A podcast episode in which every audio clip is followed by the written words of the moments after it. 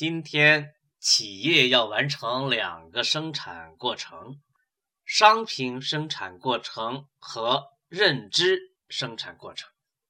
产品从生产线上下来，摆上货架或者出现在淘宝店，这时它还只是一个商品。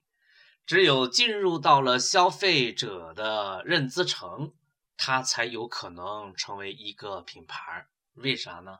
因为只有拿下品类第一，才算是品牌儿。